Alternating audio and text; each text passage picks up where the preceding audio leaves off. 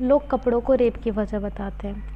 उसने diaper skirt jeans shorts पहने तो उसका रेप हुआ, चलो मान लिया। लेकिन उसने जब सलवार सूट पहना, साड़ी पहनी, तब भी तो उसका रेप हुआ ना। इसका मतलब दोष लड़की के पहनावे का नहीं है। वो बारह साल की है, अठारह साल की है, पैंतीस साल की है, तब उसका रेप हुआ, माना। पर जब वो तीन साल की थी, नौ साल की थी, पचास साल की थी, यहाँ तक कि जब वो अस्सी साल की थी तब भी उसका रेप हुआ ना? मतलब दोष लड़की की उम्र का भी नहीं है। वह लड़कों से दोस्ती रखती है, सुट्टा लगाती है, दारू पीती है, पप जाती है नाइट आउट करती है मेकअप करती है और तो और मटक कर चलती है। दुपट्टा भी नहीं डालती है। यहाँ तक कि छोटे कपड़े पहनकर लड़कों को भड़काती है।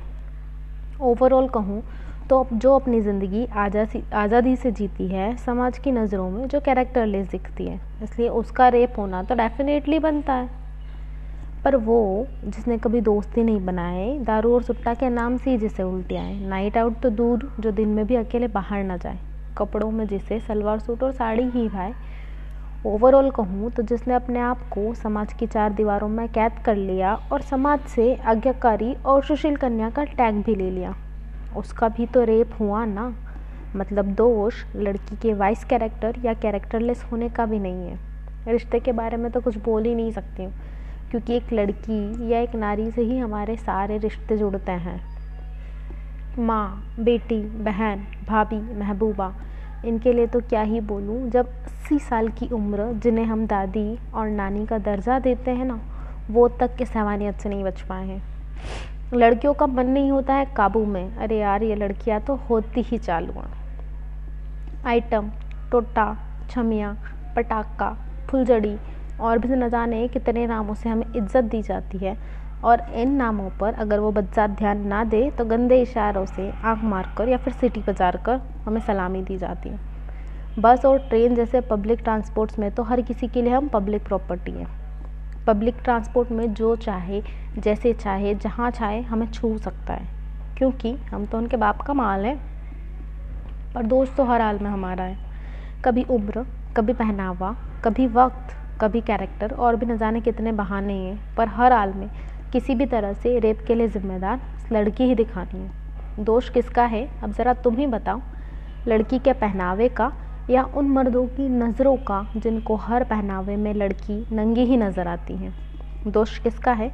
अब ज़रा तुम ही बताओ।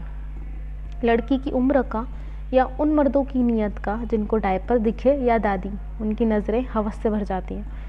लड़की का कैरेक्टर जो कि समाज के चार चूतियाँ मिलकर डिसाइड करते हैं, जिनको ये तक नहीं पता है कि कैरेक्टर की स्पेलिंग के से नहीं सी से शुरू होती है। वो चूतिया बताते हैं कि लड़की वाइस कैरेक्टर या कैरेक्टरलेस है।